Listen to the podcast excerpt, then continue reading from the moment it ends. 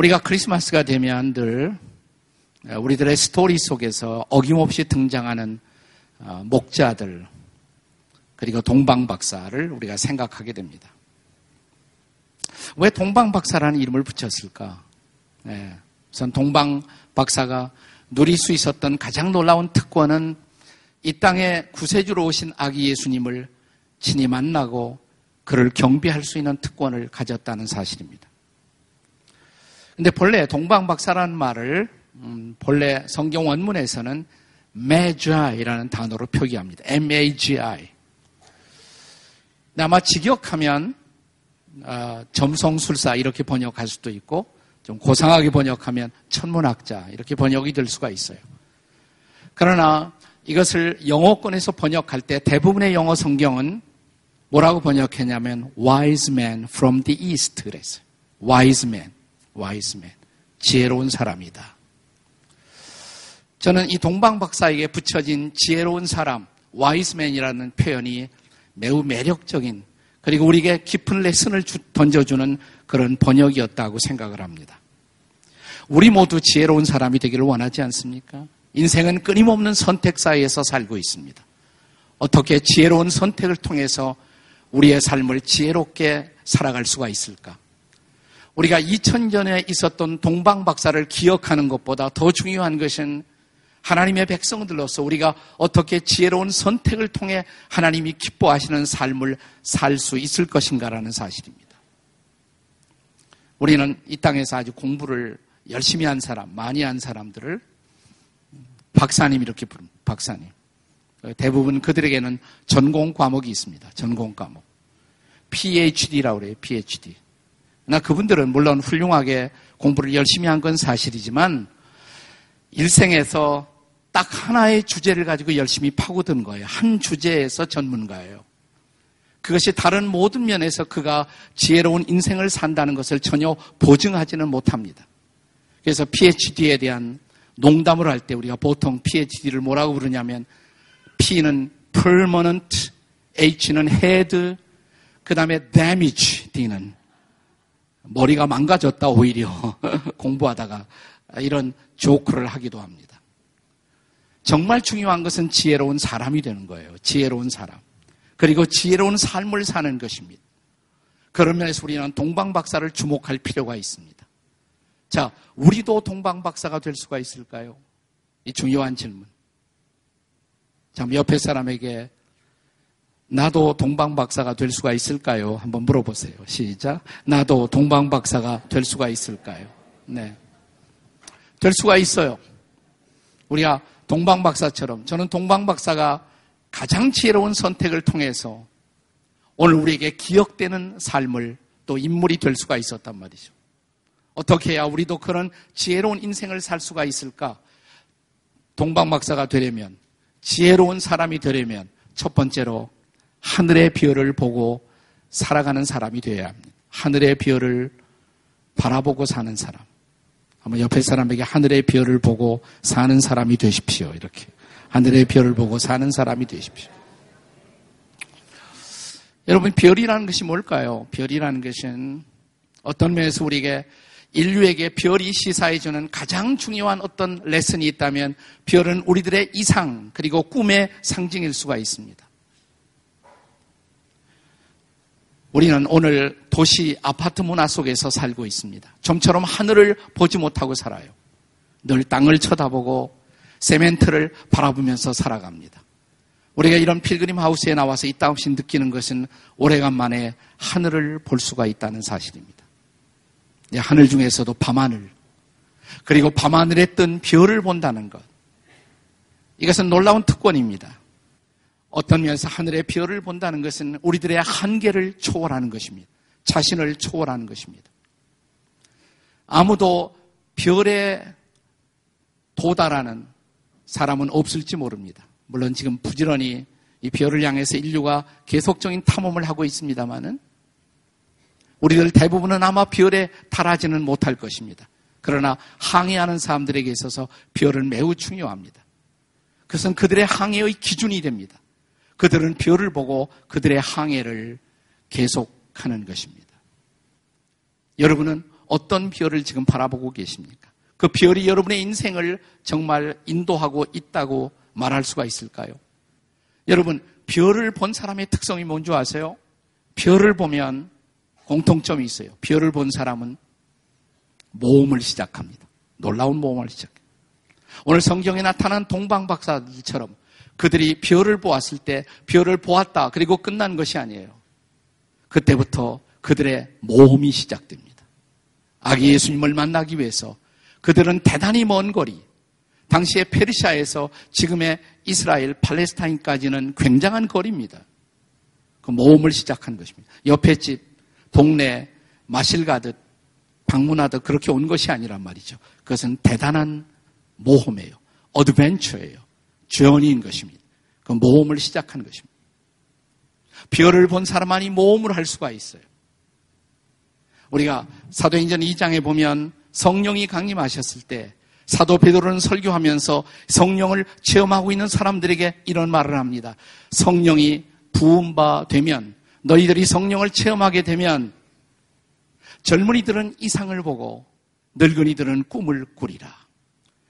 일 세기의 크리스천들은 성령을 체험한 다음에 꿈을 꾸기 시작했어요. 그들은 비전을 보기 시작했어요. 그들은 전 세계로 흩어졌어요. 복음을 전했어요. 그리고 세상을 바꾸었어요.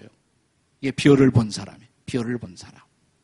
지금도 젊은이가 별을 보면, 젊은이가 비전을 보면, 이상을 보면 그들의 인생 속에 놀라운 모험이 시작됩니다. 천팔백팔십삼 년 두 사람의 젊은이가 미국의 커네티컷이라는 주에 하트포드라는 도시의 미션 컨퍼런스에 선교 집회에 참여했습니다. 뭐 그렇게 많은 사람이 참여한 것은 아니었다고 해요. 이삼백 명 그 정도가 참석을 했습니다. 근데 이 두 명의 젊은이가 그 선교 집회에서 비전을 보았습니다. 비전을 보았어요. 그들의 생애를 걸고 그들의 인생을 던질 만한 놀라운 비전을 보게 되었어요. 그리고 그들은 항해를 시작합니다. 그리고 이 년 후 천팔백팔십오 년 이 두 사람의 젊은이, 한 사람은 스물여섯, 한 사람은 스물일곱의 두 젊은이는 우리가 살고 있는 이 땅 인천 재물포 항구에 도착합니다. 그 한 사람의 이름은 아펜셀러, 헨리 아펜셀러, 또 한 사람은 언더우드. 한국 땅에 처음으로 도착한 선교사예요. 스물여섯, 스물일곱의 젊은이들. 그들은 비전을 보고 그들은 이 땅을 찾았고, 이 두 사람의 젊은이 때문에 오늘 이 땅에 수많은 교회가 세워지고 저와 여러분이 바로 이 자리에서 하나님을 예배하는 사람이 된 것이에요. 별을 본다는 것은 놀라운 것입니다. 젊은이만 별을 보는 것이 아니에요. 늙은이도 별을 볼 수가 있습니다. 늙은이도 꿈을 꿀 수가 있습니다. 늙은이도 이상을 볼 수가 있습니다. 지금은 제가 이제 제가 몇 년 전에 나도 좀 정치에 관심이 생겨서 당에 입당을 했습니다. 저는 지금 당원입니다, 현재. 당뇨 회원이란 말이에요. 당뇨 회원. 너무 심각하게 쳐다보지 마시고. 예. 그래서 아무 음식이나 먹지 못해요. 근데 제가 정말 좋아하는 음식이 있어요. 예. 세상에서 저는 가장 좋은 식당, 제가 좋아하는 식당은 뭐냐면 켄터키 프라이 치킨입니다. 네, 제가 켄터키 프라이 치킨을 좋아하는 이유 중에 하나는 제가 닭띠이기 때문에 그렇습니다. 예, 제가 해방둥이에요. 예, 닭띠고. 그래서 닭을 좋아해요. 치킨을 좋아해요. 또 하나 제가 켄터키 프라이 치킨을 좋아하는 이유는 켄터키 프라이 치킨의 파운더가 가진 그 놀라운 비전 스토리 때문에 그래요. 커널 샌더스, 샌더스는 육십오 세, 육십오 세면 인생의 모든 것을 은퇴하고 모든 것을 내려놓는 그 나이, 육십오 세에 나는 지금부터 어떻게 살 것인가 진지하게 고민합니다. 그러다가 자기가 가지고 있는 유일한 재주 하나, 탤런트 하나, 음식을 잘 만들었어요. 닭을 가지고 요리하는 것을 좋아했습니다. 그래서 치킨 레시피 메뉴를 들고 내 메뉴를 사달라고 식당을 돌아다니기 시작합니다. 다 거절을 당했습니다. 천칠 번을 거절당한 다음에 천팔 번째 이 사람의 메뉴를 누군가가 한 식당이 사주었어요. 거기부터 시작된 스토리가 바로 켄터키 프라이 치킨이에요. 세계적인 브랜드가 된 것이죠. 육십오 세. 근데 이 사람이 십 년 동안 열심히 하고 돈을 벌고 세계적인 사업가가 됐지만 그의 마음은 여전히 공허했습니다. 어느 날 비행기를 타고 가다 이런 생각을 합니다. 지금 여기 비행기가 떨어지면 내가 후회하지 않을까? 내가 살아온 인생은 정말 아름다운 진지한 후회할 필요가 없는 인생이었을까? 나는 천국 갈 수가 있을까? 하나님 앞에 뭐라고 말할까? 칠십오 세 그 고민 끝에 그는 드디어 비행기에서 내려서 참석했던 한 교회에서 결정적으로 주님을 새롭게 만나고 자기 인생을 하나님 앞에 바쳐 칠십오 세부터 복음을 전하는 전도자가 됐어요. 커널 샌더스. 네. 그리고 십오 년을 더 살아요. 구십 세까지.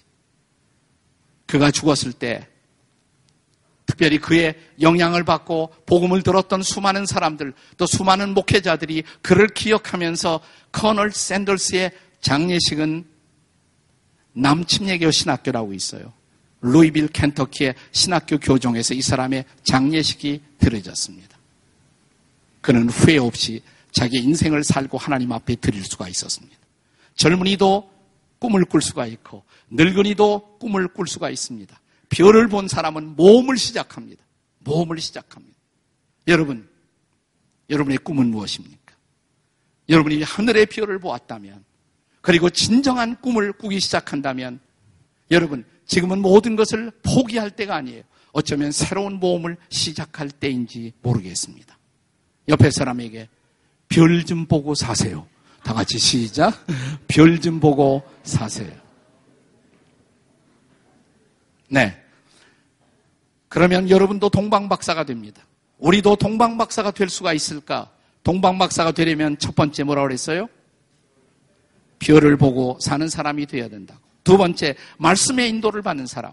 말씀의 인도를 받아야 돼요.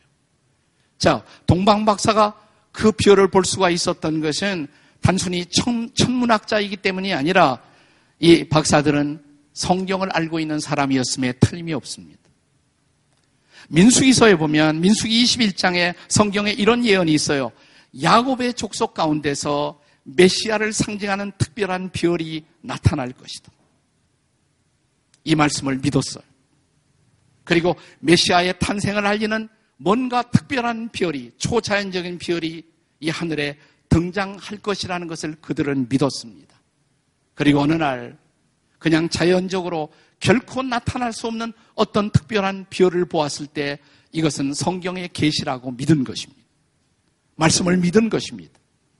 그리고 말씀을 따라 그들은 이스라엘 땅까지 온 것입니다. 네, 별이 계속해서 이렇게 별을 계속 인도해 온 것 같지는 않아요. 성경을 알았기 때문에 메시아가 탄생한다면 그는 이스라엘 땅에 올 것이고 이스라엘의 수도인 예루살렘을 먼저 찾아왔던 거예요. 그래서 오늘 본문에 보시면 예루살렘에 도착한 동방의 박사들이 묻습니다. 그리스도가, 메시아가 태어날 것이라면 어디에서 태어났을까요? 어디에서 태어났을까요? 아무도 대답 못하는데 오늘 본문에 보면 대제사장과 백성의 서기관들에게 이 질문을 했을 때 한 서기관이 대답을 합니다. 성경을 아는 서기관이 그가 태어났다면 베들레헴일 것입니다. 그러니까 예루살렘에서 베들레헴까지는 아주 가까워요. 먼 거리가 아니에요. 여기서 지금 가평, 읍내까지 그 정도밖에 되지 않아요. 예루살렘과 베들레헴은 가까운 거리입니다. 그래서 베들레헴까지 갔어요. 박사들이. 근데 문제는 베들레헴 어디에 메시아가 태어났다면, 이 아기가 태어났다면 그분이 어디에 계실까? 이 가평 읍내에 들어갔을 때 갑자기 동방에서 보았던 그 별, 메시아의 출생을 알렸던 그 별이 다시 나타난 거예요. 그리고 한 집을 비추는 거예요. 자, 오늘 본문은 이 광경을 이렇게 묘사합니다. 구 절, 박사들이 왕의 말을 듣고 갈새 동방에서 보았던 그 별이 문득 앞서 인도하여 가다가 아기 있는 곳 위에 비추더라. 드디어 말씀의 인도를 따라 거기까지 온 것입니다.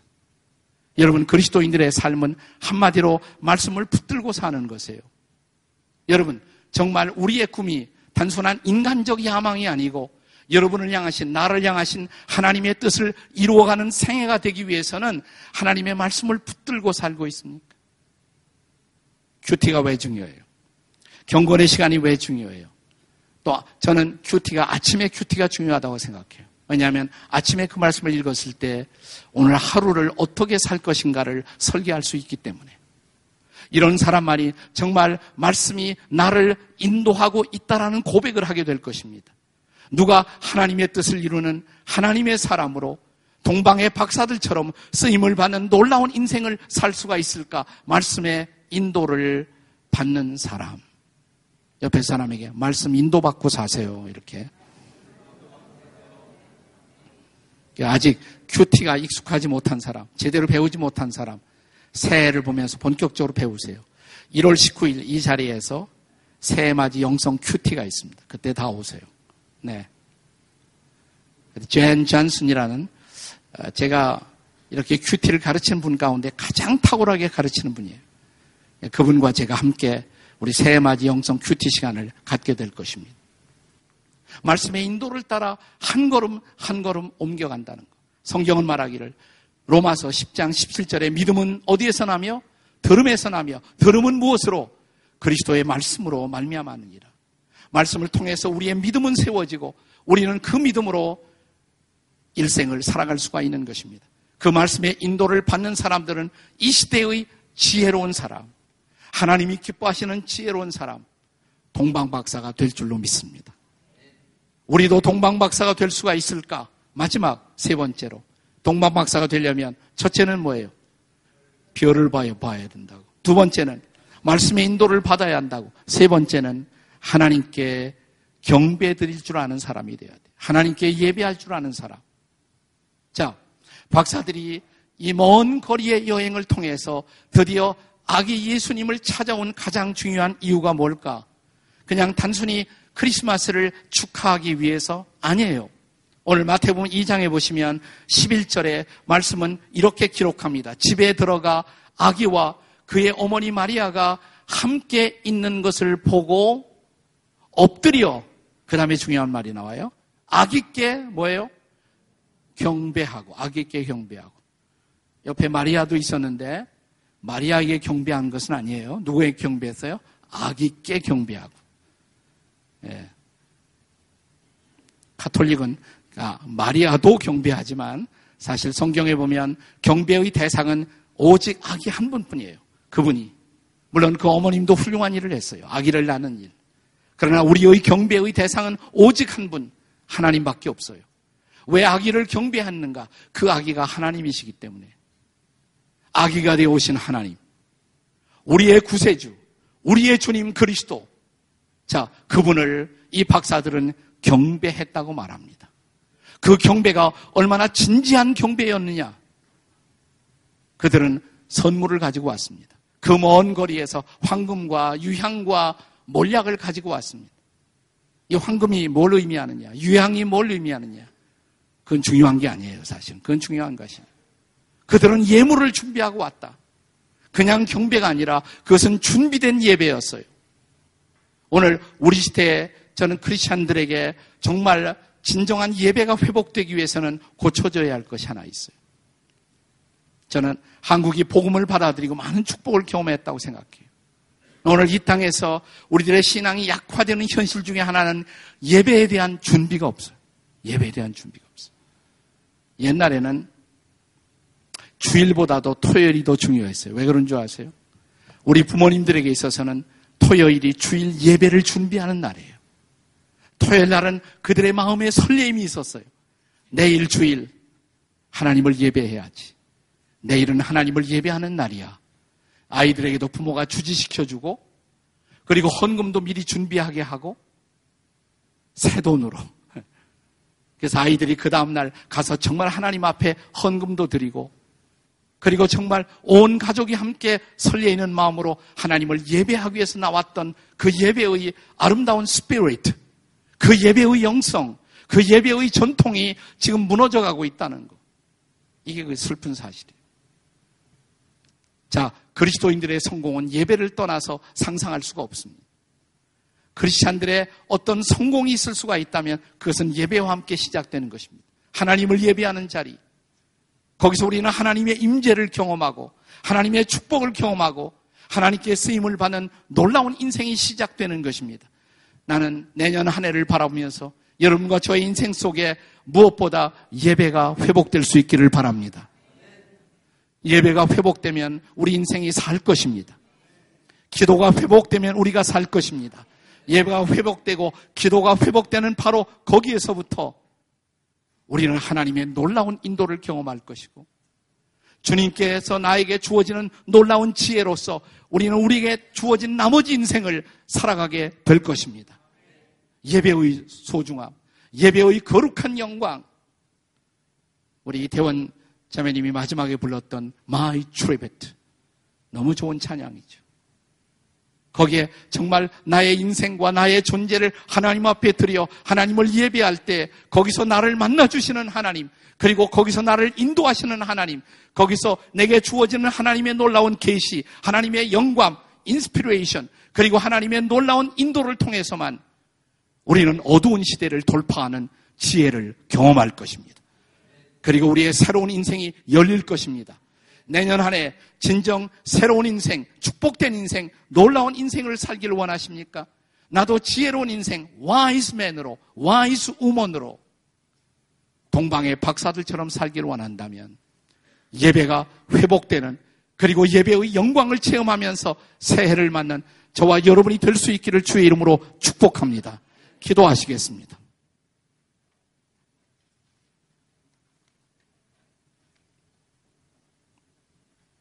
우리 조용히 함께 머리 숙여 기도할 때, 금년 한 해 이제 크리스마와 함께 저물어 갑니다. 며칠, 한 주간밖에 남지 않았습니다. 중요한 것은 남은 생애를 어떻게 살 것인가, 남은 한 주간, 그리고 또다시 우리에게 펼쳐주실 새로운 한 해 어떻게 살 것인가.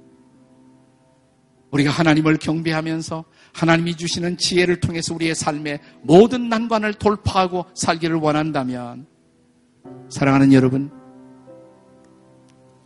내가 진정한 진지한 예배자가 될 수가 있어야 합니다.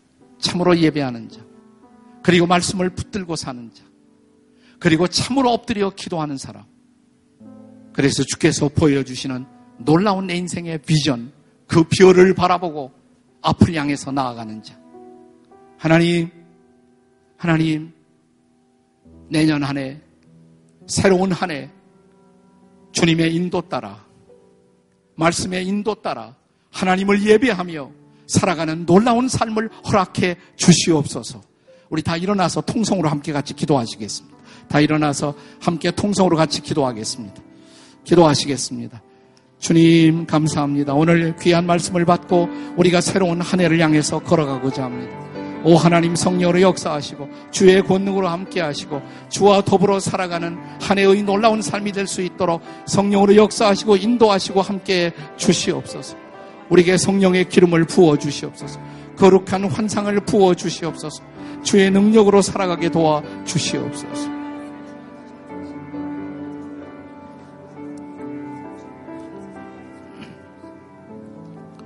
우리 자녀들 데리고 오신 부모님들은 우리 자녀들 꼭 어깨에 손을 잡아주시고, 어깨에다 이렇게 손을 얹어주시고, 머리에. 또 부부로 함께 오신 분이 있으면 부부가 손을 잡으세요. 부부가 함께 손을 잡고, 하나님, 그렇습니다. 이 동방의 박사들이 걸었던 사막의 길 못지않게 우리는 황량한 사막의 인생을 걷고 있습니다. 그러나 우리 눈앞에 별이 보인다면 우리는 어떤 난관도 극복할 것입니다. 하나님이 보여주시는 빛나는 인생의 별, 그 아름다운 별을 보고 우리의 남은 생애를 걷게 해 주시옵소서. 기도하며 살게 해 주시옵소서. 약속의 말씀을 붙들고 살게 해 주시옵소서. 새로운 한 해 다시 말씀을 붙들고 살게 싸우니 우리를 인도해 주시옵소서. 무엇보다 우리가 거룩한 예배자가 되어 살기를 소원합니다. 하나님을 예배하며 새로운 한 해를 맞게 싸우니 우리를 축복해 주시옵소서. 우리의 자녀들이 예배하는 아들과 딸들이 되도록 도와주시옵소서. 하나님, 우리 부부가 예배하는 자가 되도록 도와주시옵소서. 우리 가정이 예배하는 가정이 되도록 도와주시옵소서. 그래서 영광의 말씀으로 인도를 받는 새해를 경험하게 도와주시옵소서. 예수님의 이름으로 기도합니다. 아멘.